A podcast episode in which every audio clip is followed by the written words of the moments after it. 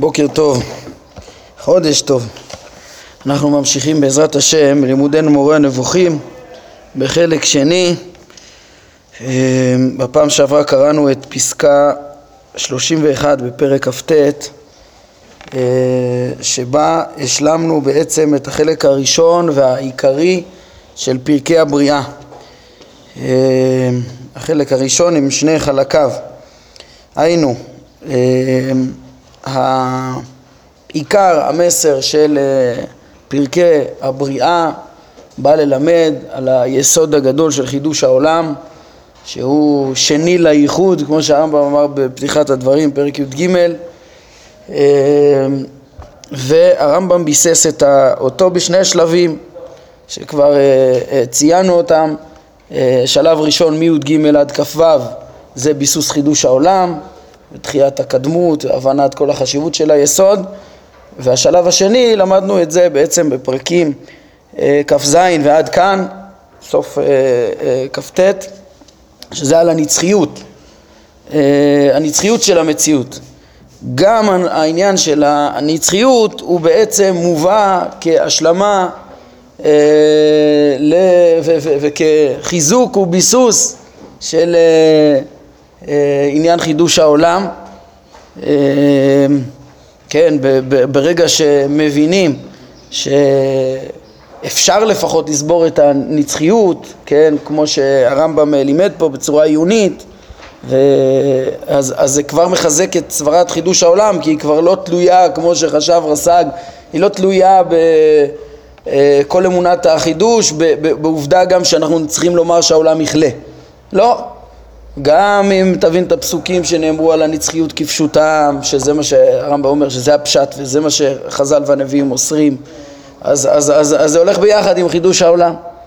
כן, אז זה מבסס את החידוש, זה גם מביא לתפיסה הנכונה של המציאות לפי הרמב"ם, כן, הוא אומר אה, יש לנו את החידוש וההבנה שהעולם כולו מחודש בחפץ ומתקיים בחפץ השם ואפשרי שיהיה ניסים והשגחה ותורה וכולי אבל יש גם סדר טבעי, חכם, מדויק, שלא משתנה שעליו אה, תעיד הנצחיות גם, על השלמות של החוכמה האלוקית, על היציבות של המציאות ושלמותה שעליה אין להוסיף, ממנה אין לגרוע זה מסר ש...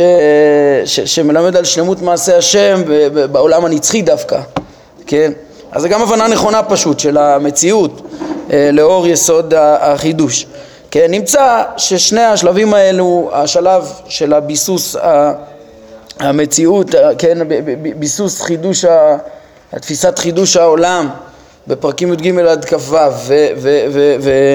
והפרקים אה, כ"ז עד כ"ט פה בעניין נצחיות העולם עולים לעניין אחד והמסר העיקרי של בירור יסוד, היסוד הגדול של אה, חידוש העולם. הרמב"ם בניסוח שהוא הוסיף ביסוד הרביעי מי"ג העיקרים זה שזה היסוד היותר גדול של תורת משה, כן, כמו שכבר הזכרנו, זה מעמיד את, ה, את התורה כולה, את אפשרות התורה, את אפשרות הנבואה וההשגחה ושכר ועונש וכולי, ואת היכולת האלוהית והכל, זה, זה היסוד הגדול של התורה שלימד אותו אברהם אבינו ואותו הרמב"ם ביאר כאן.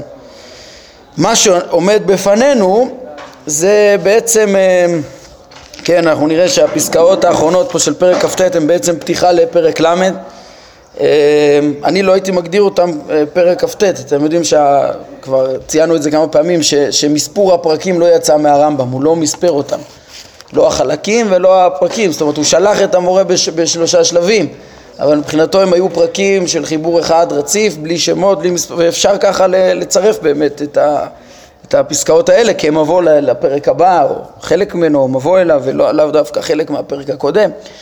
אה, בכל מקרה מה שעומד בפנינו אחרי בירור עיקר אה, העניין, עיקר אמונת החידוש בפרקי הבריאה זה, זה בעצם אה, העניין של החידוש איך שהוא מופיע בתורה אם נכלול את כל הדברים ביחד. כן, אנחנו נראה שהרמב"ם ילך ויבאר קודם כל בהרחבה, ברמיזות, אבל את, ברמיזות, בהרבה רמיזות את סודות מעשה בראשית, כן? ושזה בעצם שם בפרשת בראשית יש לנו את תיאור אה, חידוש העולם ו, ומבנה המציאות בעצם שהרמב"ם ירמוז את הסודות של זה בהתאם לעומק החוכמה, איך צריך להבין את זה, סודות הפיזיקה של המציאות וסודות אה, בריאת אדם וכוחותיו שיש בפרשיות האלו, כמו שאנחנו נראה, שזה, כן, בעצם אה, יבסס ויוכיח את מה שכבר דיברנו עליו לא פעם, מהי חוכמת מעשה בראשית, מה באמת אה, גלום בתוך הפרשייה? ואיך הרמב"ם מבין שסודות הפיזיקה של כל מה שתחת גלגל הירח כלולים בפרשייה הזאת, איך, איך ללמוד אותה. אז זה עניין אחד, זה החוכמה של, חידוש העולם, איך שהיא מוצגת בתורה, הרמב"ם ילמד אותה בראשי פרקים, רמיזות, ופרק, זה יהיה פרק ל', פרק ל"א זה על השבת, השבת היא העדות על החידוש בביטוי המעשי שלה, כן, כלשונו של רבי יהודה הלוי גם בכוזרי, שזה בעצם מה שהוא מלמד אותנו לפנינו, זה החוכמה, אה, זה, זה, אה, זה, זה העניין של החידוש בתורה, בחוכמה ובמעשה. שזה הדרכים שהתורה מנחילה את, את אמונת החידוש עם כל העומק שלה ליחידים בסודות ו, ו, ו, ולהמון כולו, היא מנחילה את זה על ידי מצוות השבת. אה, כן, אז זה נראה, זה מה שעומד לפנינו. אני אמרתי, פה ננצל את, ה, את ההזדמנות להסביר את המבנה, אז אולי גם אני אציין שתשימו לב שבמהדורה שלפנינו הם, הם הבינו את, את מהלך הפרקים בצורה שונה אה, אני משוכנע שהמהלך שאנחנו הסברנו עכשיו אה, הוא מסודר יותר ומתאים יותר להבנת המהלך של הרמב"ם. אה, כן, הם בנו את זה ככה, כאילו, כן, ת, תסתכלו בעמוד 90, חילקו את זה, את כל המהלך לדיון בדעות השונות ודחיית הקדמות, פרקים י"ג עד י"ח, עדיפות דעת החידוש כתוב פה י"ח, צריך לומר י"ט עד כ"ד. אמ, בעצם, אה, כן, את כל זה נגיד אפשר לכלול, הם כוללים בדיון העיוני, בדעות השונות, בתחיית הקדמות וביסוס החידוש, עד כ"ד, ותראו מה קורה אה, משם ואילך, הם קוראים לזה פרשנות התורה לחידוש העולם ונצחיותו, מכ"ה עד כ"ט, ובסוף פירוש למעשה בראשית. אז יש לי פה כמה השגות על מה שהם אומרים, נגיד בקיצור, שנוכל להתקדם. אמ, קודם כל לבוא ולהגדיר, כן, אה, אה, אנחנו כזכור עשינו חלוקה, י"ג עד כ"ו ביסוס החידוש, כ"ז עד כ"ט הנצחיות, ו, ו, ו, וזה חלוקה ברורה שהם אה, כאילו התעלמו ממנה, הם לקחו את כ"ה וכ"ו כאילו כאילו במכנה משותף שהרמב"ם עוסק בפרשנות התורה לחידוש ולנצחיות, כאילו קודם הוא עסק עד כ"ד בדיון העיוני ומכ"ה עד כ"ט בדיון התורני, זה לא מדויק בכלל, פרק כ"ז בכלל לא עוסק בפרשנות התורה, הוא, הוא ברור עיוני האם אה, הנצחיות מתאימה ביחד עם, הקדמו, עם החידוש או לא, כן? זה לא נכון שמשם יש רצף של אה, עסק בפרשנות התורה אלא נראה לי שהגדרה המדויקת זה כמו שאנחנו אמרנו, השלב, כן, קודם חידוש ואז נצחיות, ובתוך החידוש גם אני מחלק את הדברים הרבה יותר מסודר מאיך שהם עושים פה, הצגנו את זה. הצגת השיטות בפרק י"ג, אה, דחיית הכרח הקדמות בי"ד עד י"ח, כן, והיח, כן, עדיפות החידוש י"ט עד כ"ד, ואז כ"ה כ"ו זה היחס לשיטות. כן, השלב של החידוש עצמו, אז חיברנו אליו את כ"ה כ"ו והגדרנו את זה, השיטות, תחיית הקדמות, עדיפות החידוש, היחס לשיטות. ככה יוצא הרבה הרבה יותר מסודר ומתאים נראה לי לדברי הרמב"ם. כן, וגם מה שאומרים פה, פירוש למעשה בראשית, טוב, כן, החידוש בתורה, הגדרנו את זה, והגדרנו את זה בחוכמה ובמעשה, זה מה שעומד לפנינו. טוב, עד כאן לגבי המהלך של פרקי הבריאה.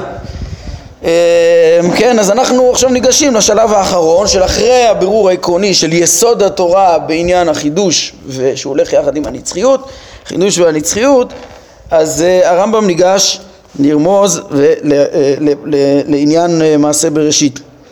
עכשיו אני אגיד על זה עוד מילה אחת קטנה, לפי מה שהצגתי עכשיו זה כאילו רק איזה, אפשר לראות את זה כאיזה סיכום, כל, או כן, איך זה מופיע בתורה, כאילו רק איזה דבר טכני. לא, זה לא, לא צריך לתפוס את זה ככה, אמנם זה, כן, בואו בוא נקרא את הפסקה הבאה ותראו, יש לזה חשיבות עצומה בפני עצמה דווקא לפרק הזה, לפרק ל', לדברים הבאים. הרמב"ם אומר ככה, כיוון שהגיעו הדברים לכך, אחרי שביררנו את כל עניין יסוד החידוש ו... ו, ו, ו אה, כן, והגענו עד כאן, נביא פרק שנזכיר בו גם כמה הערות על לשונות שנאמרו במעשה בראשית כי מטרתו הראשונה של חיבור זה לא הייתה אלא לבאר מה שאפשר לבארו ממעשה בראשית ומעשה מרכבה. כן, זה, כל המטרה של החיבור הייתה לבאר, לבאר בעצם את הסודות שבמעשה בראשית ומעשה מרכבה, את פרשת, את הרמזים שירמוז לנו בפרק הזה ואת הרמזים שירמוז במעשה מרכבה בתחילת חלק שלישי. ככה ש, שבמובן מסוים כל מה שלמדנו זה ברור יסודי וזה שהוא כולו הקדמה של אה, ועזר והכנה להבין את הסודות כמו ש... להבין לאשורם את הסודות כמו שהתורה רמזה אותם, כמו שחכמים רמזו אותם, מעשה בראשית ומעשה מרכבה. כן, וזה דבר שגם ציינו אותו והזכרנו אותו שבעצם אה, אה, אפשר להתבונן על זה ככה, שאיך שכל ה... מה שלמדנו עד כאן מפרקי דרך ההוכחה קראנו לזה, זה איזה מין מהלך ארוך שהרמב"ם בו כולל את ה, את ה... מלמד את המבנה של המציאות הכולל מעשה בראשית ואחר כך מעשה מרכבה ו, וכולו הכנה ש, ש, שאחרי שמבינים את התפיסות הכוללות האלו זה הכנה אה, לבירורים האלו של רמזי מעשה בראשית או מעשה מרכבה שבסוף פרקי הבריאה עכשיו אנחנו מגיעים לרמזי מעשה בראשית. אחר כך יהיה לנו עוד את פרקי הנבואה ששם יהיה עוד הקדמות חשובות שצריך לדעת כדי להבין גם את פרקי המרכבה אה, ואחרי כל המטען שאנחנו לומדים עד כאן, כן, במעשה בראשית והרמיזות ובעניין הנבואה וכולי, אז נוכל גם להבין את, הרמז, את הרמזים, את הראשי פרקים שהרמב"ם ירמוז במעשה מרכבה בתחילת חלק שלישי. טוב, שזה מטרתו של החיבור בסוף, והכל אה, בעיקר בא אה, כהכנה לזה. אומר הרמב"ם, כן, אז הוא רוצה, כמו שאמר לנו, אה, להביא לנו פרק שיעיר אותנו בלשונות על, על דברים שנאמרו מעשה בראשית, שזו מטרתו הראשונה של החיבור, כמו שהוא אמר כמה פעמים, וזאת הוא יעשה לאחר שנקדים שתי הקדמות כלליות. כן, ההקדמה הראשונה היא זו, כמובן לפני שניגשים לרמוז בסודות חייבים הקדמות, אה, דרך אגב הקדמה דומה יש גם אה, לפני שהוא ייגש לרמוז את הסתרים היותר עמוקים בביאור מעשה מרכבה גם בתחילת חלק שלישי. אה, אבל הנה שתי הקדמות. ההקדמה הראשונה היא זו. כל מה שנזכר במעשה בראשית בתורה אין הוא כולו כפשוטו כחיצוניותו כמו שמדמיין המון העם שתופסים רק את החיצוניות המשמעות המילולית של, של, של הכתובים כמו שהם. זה לא כולו כפשוטו משמע כן יש שם דברים אה, כפשוטם כן? אבל יש שם גם סודות כן? שצריך להבין אותם כאילו היה הדבר כך שזה רק הפשט, לא היו מקדישים לו אנשי החוכמה מחשבות ולא היו החכמים מפליגים להסתירו ולאסור לדרוש בו בציבור. מה הבעיה? כל אה, ילד קורא חומש, מה... כי פשטי הדברים, אז, אז, אז למה, למה חכמים באמת אה, אה, מסתירים אותו ו, ולא יכולים לדרוש בו בציבור, כן? אה, ואומר הרמב"ם, כי פשטי הדברים האלה מביאים, או, כן, למה לא לדרוש בציבור? אם אתה תדרוש רק בפשטים, אה, פשטי הדברים האלה מביאים או לשיבוש גדול של הדמיון וסוללים את הדרך לדעות רעות לגבי האלוה. אם תופסים את כל הדברים שהם כפשוטם, אז, אז uh, מתמלאים בדמיונות ודברים ותפיסות לא נכונות ביחס למבנה המציאות וביחס לכוונת הפסוקים ובסוף מגיעים מזה גם לדעות רעות לגבי האלוה כמו לא יודע מה כמו הדעות שהרמב"ם פותח בשלילה שלהם בתחילת המורה, לחשוב שצלם אלוהים, שהאדם נברא בצלם אלוהים זה אומר שהבורא בדמות אדם, או אה, אה, כן, או אני יודע מה המחשבה שהוא הביא, השאלה של המשכיל ששאל אותו בפרק ב' אה, שחשב שהחוטא נזכר שם, שאדם אה, בגלל החטא קיבל את השכל, כל מיני דברים, דעות רעות יכולות להיות מתוך אה, הבנה רק לקריאה של הפשט או עוד חיסרון שיכול להיות או לביטול גמור ולכפירה ביסודות התורה. כן, הם מסבירים פה בפירוש כמו שהרב קפח גם מסביר את זה ש... שבעצם יש אלה שיבינו את הדברים כפשוטם וילכו איתם כפשוטם גם נגד ההיגיון ונגד המדע זה הטעות הראשונה, יגיעו לטעויות ודעות רעות אפילו ביחס לאלוה. ואלה שיתפסו את זה כפשוטה, את, הדברים, את פשט הדברים ויתכחשו להם בגלל הביקורת השכלית שיש להם, אז הם יכולים להגיע לכפירה בתורה ולהגיד שהתורה אה, חלילה אומרת שטויות וכדומה ו- ו- וזה בעצם שתי הכתות שהרמב"ם אה, אה, שולל בפירוש המשנה בפרק חלק של אלה שמבינים את, דברי, את הסודות כפשטם, גם בדברי חכמים כפשטם במקום להבין את התוך העמוק שלהם כן, אז אי אפשר, ל, ל, על כן אומר, אי אפשר, אי אפשר לדרוש בדברים האלה ברבים, אה, לא בסודות ולא בפשטים בעצם יוצא, גם הפשטים מקלקלים, כן? על כן הנכון הוא להימנע מלהתבונן בהם בדמיון בלבד, בלא ידיעת המדעים, כן? איך צריך להבין נכון את המציאות, ואז להתבונן איך, איך, איך, איך זה רומז לזה, איך זה מתאים לזה, כן? ולא כמו שעושים הדרשנים והמפרשים הפתאים, שחשבו שהחוכמה היא ידיעת הסבר המילים, והרחבת דברים והערכה בהם היא לדעתם אה, תוספת בשלמות. כן, הם, אה, אם יש איזה סיפור גן עדן, אז התחילו לתאר בצו, בשלל צבעים את, את, את גן עדן ולרוץ עם המשל ו, ו, ו, ולרוץ עם פשטי המקראות. זה לא ה, ה, ה, העניין, כן, זה להפך, זה יכול לגרום לאותם חסרונות של תוספת דמיונות ו, ולהביא למבקרים לכפור וכדומה. אלא, אומר הרמב"ם, יש להתבונן בהם בפסוקי מעשה בראשית בשכל, על אמיתו, אחרי השגת שלמות במדע, במדעים המוכחים וידיעת הסודות הנבואיים ודרכי משלי הנבואה וכדומה ואז אפשר באמת להבין אה, את הסודות ו- ואת עומק המסרים והחוכמות והרמזים שבסודות אה, מעשה בראשית. אבל כל מי שיודע דבר מזה, כן, אז, אז, אז מה תגיד? בוא תדרוש בסודות, הפשטים הם, מקלקלים ומטעים ומביאים לבעיות השונות שתיארנו אז תדרוש בסודות, לא, גם את הסודות עצמם אי אפשר לדבר, אה, לדרוש לרבים, כן? אבל כל מי שיודע דבר מזה, אין ראוי שיגלהו ברבים. כמו שביארתי כמה פעמים, פירושנו למשנה, כן? כמו שהם מפנים פה, הקדמה למשנה, חגיגה, הקדמה לחלק, כן? ופה במורה פגשנו את זה כבר כמה פעמים בהרחבה, את הסיבות למה הכרחי להסתיר את הסוד מכל מי שלא מסוגל להבין אותו. ובפירוש אמרו חז"ל, מתחילת הספר עד כאן כבוד אלוהים מסתר דבר. חכמים אומרים בפירוש, זה, זה, זה, זה, פה יש סודות שצריך להעלים. בפשטות אל תדרוש, ובסודות אי אפשר לבאר אותם. הם אמרו זאת בסוף מה שנזכר ביום השישי, סוף פרק א', ואם כן הובהר מה שאמרנו. כן, ודרך אגב, בסוף היום השישי הרמב"ם אומר, כי הרמב"ם, אנחנו נראה בהמשך, פרק ל', פסקה 16, שהוא יאמר שגם מה שמבואר אחר כך בפרק ב', כל מעשה בריאת אדם וחטאו בגן עדן וכדומה, זה גם כן, אה, הכל היה ביום השישי.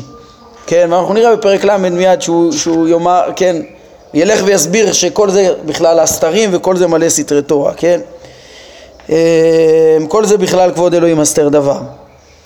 אומר הרמב"ם, אך כיוון שהציווי האלוהי, או העניין האלוהי, או הדבר האלוהי, כן, יש פה את הביטוי, אה, אל אמר אל אלוהי, שהכוז... שה... שה... שהמתרגמים תרגמו בכוזרי, אה, העניין האלוהי, הוא משתמש בו באותו ביטוי, אז העניין האלוהי, או הדבר, או הציווי, מחייב בהכרח שכל מי שהשיג שלמות כלשהי ישפיע אותה על אחרים. כמו שנבהר בפרקים שעסקו בנבואה, כן, הפרקים שעסקו בנבואה זה סוף החלק שלנו, ל"ב עד מ"ח, אה, שם הם מפנים לפרק ל"ז, שהרמב"ם יתאר שכל שלמות שאדם אה, משיג, הנביא משיג, אז הוא, הוא כאילו מוכרח ל, ל, ל, ל, ל, ללמד אותה. אז מצד אחד צריך להסתיר, מצד שני חייבים ללמד, אי אפשר למנוע טוב מבעליו, כן? אז, אז הרי כל חכם שזכה להבין משהו מן הסודות האלה, אם מעיונו או ממי שהנחה אותו אליו, שמסרו לו ראשי פרקים והוא הבין מדעתו, שככה מבינים את הדברים האלה, אז, אז הכרח לו שיאמר משהו. אך לומר במפורש אסור, על כן הוא מרמז. מה שהוא אומר פה, את אותו אה, מתח שיש כאן בין חוסר האפשרות לגלות לרבים שלא יכולים להבין את הדברים וסתם ידמיינו וסתם יפסידו, ישמעו את המילים, לא יבינו את העניין ורק יפסידו מזה, או שיתנגדו, או יקנטרו, או שלא, פשוט לא יבינו ורק טועה, אה, אה, רק דמיונות וחסרונות יהיה להם מזה. אז בין המתח של הצורך להסתיר לבין ההכרח לגלות, אה, הרמב"ם בעצם מתאר פה והפתרון הוא הרמז, ראשי פרקים. הוא דיבר על זה גם בהקדמה לחיבור, באופן מאוד מיוחד הוא מתאר את זה גם שוב לפני שהוא מרמז את הסודות של מעשה מרכבה בתחילת חלק שלישי. אבל זה בעצם הפתרון, לרמז בראשי פרקים. אז אומר הרמב"ם, וכך באו רמיזות והערות ורמזים רבים כאלו בדברי החכמים ז"ל, כן, חכמים מסרו לנו ראשי פרקים לדורות וזה רמיזות, רמיזות שיש בהם הסתרה ויש בהם גילוי, כן, וגם הם רק אצל יחידים מהם אלא שהן מעורבות באמירות של אחרים ובאמירות אחרות, כן, איך חכמים, איך, איך אה, חכמים רמזו והעלימו את דבריהם, גילו והעלימו, כן, אנחנו נראה בפרק ל' הרמב"ם מביא פה וגם בשאר מקומות שבמורה, הרמב"ם מציין כל מיני מדרשים שרומזים לסוד, לסודות מעשה בראשית ומעשה מרכבה. אבל, אבל הם תמיד, חכמים מסוימים שלמים אמרו אותם, אומר הרמב"ם, יחידים, ו, והם מעורבים בדברים אחרים ובאמירות אחרות. כאילו אם אתה תעיין במדרשים, תפתח מדרש רבה ותנסה לראות את כל ההקשר שמופיע אמירה שהרמב"ם אה, אה, מביא, או את כל הגמרא, את כל הזה, אז, אז, אז אתה תראה שכן, לאו דווקא, זה, זה מעורב בדברים אחרים, מסביב יהיה דרשות שילמדו מסרים מוסריים ועניינים פרשניים אה, פשטי, פשטיים וכל מיני דברים. ו, ובתוך זה מובלעת גם אמירה שהרמב"ם פה חושף ואומר תתבונן בזה בהקשר המסוים הזה ואתה תבין את הסוד. אז, אז אה, כל הדרך הזאת לערב את זה עם שאר הדרשות זה בעצם אה, להעלים את הדברים אומר הרמב"ם. לכן אתה מוצא אותי, כן, ממילא גם הרמב"ם מסתיר. לכן, כן, עם כל הצורך הזה להסתיר ורק לרמז, לכן אתה מוצא אותי תמיד בסתרים האלה מזכיר אמירה אחת שהיא עמוד התווך של הדבר ומניח את כל השאר למי שראוי לו שאניח לו אותם. רק מרמז ראשי פרקים וזהו, כן? כמו, הוא אמר את זה מראש בהקדמה, שזאת תהיה דרכו, הוא לא ישלים כל משל. גם בעצם בכל חלק א' הוא מסר לנו הרבה ראשי פרקים להבין עומקים של פרשיות שונות לאורך כל התורה ופה הוא ממוקד בפרשייה הממוקדת של סתרי מעשה בראשית, כן, פרק מיוחד כזה ממוקד, וכן זה אמרנו שנראה בחלק ג' בעניין מעשה מרכבה. אז זה ההקדמה הראשונה. ההקדמה הראשונה צריך לה, להסתיר את הדברים ואנחנו גם חייבים לגלות, אז הכל בראשי פרקים. ההקדמה השנייה, כן, כמו שהדריכו חכמים וכמו, זה בעצם הדרך של, ה, של התורה של הנביאים ושל החכמים, זה הדרך להעברת הסוד. למסור את הראשי פרקים וחכם יבין מדעתו. ההקדמה השנייה, הנביאים, כמו שאמרנו, משתמשים בנאומיהם במונחים רב משמעיים ובמונחים שאין הכוונה בהם במשמעותם הראשונית אלא שהמונח אה, מוזכר בגלל גזירה מסוימת כמו מקל שקד מקל שקד בא להורות, להורות בו על שוקד אני על דברי לעשותו, כן? נאמר לירמיהו בתחילת נבואתו, הנה מביאים את זה פה, ויהי דבר השם אליי לאמור מה אתה רואה ירמיהו, ואומר מקל שקד אני רואה, ואומר השם אליי היטבת לראות כי שוקד אני על דברי לעשותו. אז פה התפרש בנבואה עצמה שירמיהו אה, אה, רואה מקל שקד שזה אמור ל, ל, להזכיר לו בצליל של השקד את זה שהשם שוקד, אין קשר בין השקד לשוקד, כן? חוץ מהצליל. הרמב"ם רוצה להגיד שעד כדי כך יש שהסודות נרמזים רק בצליל של המילה ולא במשמעות שלה בכלל, כן? כשיש סוד שצריך להסתיר אותו. רוב הדברים לא ככה, רוב המונחים הרב משמעיים שראינו זה היה ממש נכנס בפשוטו של מקרא, אבל הרמב"ם רוצה להגיד, תדע לך, אפילו רמזים כאלה יש. כן, הוא אומר, כמו שנבהר בפרקי הנבואה, כמו שמפנים פה למשל פרק מ"ג, כן, ובהתאם לעניין הזה נאמר, הרמב"ם מביא פה כמה דוגמאות, שהוא חוזר עליהן כמה פעמים במורה, לדוגמאות האלו, בהתאם לעניין הזה נאמר במרכבה חשמל, כמו שביארו חז"ל, וכן רגל עגל, ונחושת כלל, וכן דברי זכריה, ואשוב ואשא עיניי ואראה, והנה ארבע מרכבות יוצאות מבין שני הערים, והערים הרי נחושת, ודברים אחרים כיוצא בזה. אומר הרמב"ם תדע לך במילים האלו יש את הסוד הזה שצריך להבין את המסר מתוך הצליל כן? ואחד אחד אפשר להבין את זה כן? אה, אה, החשמל החשמל דרך אגב הוא נזכר ב, במרכבה שתי פעמים. יש במרכבה אה, שלוש מראות הרמב"ם מדגיש בחלק שלישי פרק ה' יש את המראה של החיות ושל היסודות, של האופנים ושל החשמל, שלוש וירא. זה בעצם רמיזות לארבע היסודות, זה האופנים, הגלג... החיות זה הגלגלים והדמות וה... וה... כמראה אדם שלמעלה, ששם יש את המראה החשמל. מראה החשמל נמצא גם אצל החיות, כן? וכאן ראיתי שבפירוש הם רוצים לפרש כן, הרמב"ם מפנה לדברי חכמים, חכמים כבר נאמרו, אומר, בחגיגה, מה זה חשמל? פעמים חשות, פעמים ממללות. כן, הרמב"ם מצטט את זה בחלק ג' פרק אה, ז', והם מפרשים את זה כאן על הגלגלים, כן, על החשמל, כאילו החשמל שנאמר לגבי הגלגלים, שהגלגלים כאילו יש בהם אה, מהירות והפסקה הם רוצים להגיד, חשות או שותקות, חשות, לשון שתיקה, ופעמים ממללות, מדברות. אה, הפירוש הזה אולי יכול להיות אפשרי, אבל אני מבין, אני הבנתי שמה ב... שהרמב"ם מביא את זה דווקא לגבי השכלים הנבדלים. אנחנו נראה שהמחשות וממללות, זה, הממללות זה הדיבור, זה מסמל את ההשכלה, ויכול להיות שהכוונה שעיתים נובע מהם אה, השפעה, עיתים לא, כמו שלמדנו, פרק י"ח דיבר על השכל הפועל, עיתים בא ממנו, צורה, עיתים לא בא ממנו צורה, כן? וכדומה, סודות גדולים, נראה לי שה, שהפירוש שלהם, הם מביאים את זה גם בשם, אה, כאלה, עוד מפרשים פירשו ככה, אולי גם אפודי וזה, אבל, אה, אבל נראה לי שזה, שדווקא הרמב"ם אה, לוקח את זה לזכלים הנבדלים ולא לגלגלים. וצריך לדקדק בזה כשנגיע לחלק ג' בעזרת השם, פרק ז'. ברגל עגל אז הרמב"ם ירמוז בפירוש שזה רומז לאחיות יש להם רגל עגל, הכוונה שהצליל, העגול, הם עגולות, הגלגלים הם עגולים, יהיה לזה הרבה רמזים במרכבה, החיות הם עגולות, כן, נחושת כלל זה החומר המיוחד, הקל, שהוא גם כן עגול כנחש וקל אה, אה, בעצם, זה גם כן כנראה הרמיזה פה בנחושת כלל לחומר של הגלגלים. לגבי זכריה, כבר פירשנו את זה בפרק י', את ה, מה זה הערים הרי נחושת, עוד פעם, הגלגלים הם אה, הם אה, הרי נחושת, הם, הם חומר מיוחד.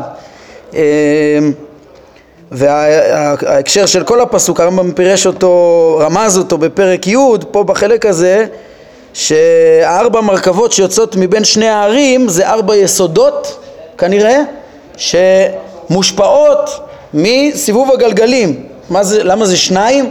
אז הרמב"ם בפרק ט' רמז שאפשר להגדיר את כל הגלגלים כ- כש- כשניים עיקריים, השמיים ושמי השמיים, הגלגלים עם הכוכבים ואלו שהם אה, ללא, ה, אה, ללא הכוכבים. אה, זאת אומרת, מה זה והגלגל המקיף, כאילו, והגלגל המקיף שאין בו כוכבים, המקיף וכל שאר הגלגלים, השמיים ושמי השמיים. בקיצור, כל פנים יש פה נחושת, זה לשון נחש ו- ונחש וקל, ואולי גם, גם הנחושת זה כאילו חומר מיוחד, אז זה מרמז לחומר המיוחד של הגלגלים. אז ההקדמה השנייה בקיצור זה שיש מקומות שהרמזים הם אפילו, הם בכלל לא ממשמעות המילה אלא יותר מהצליל שלה, אפילו רק מהצליל שלה.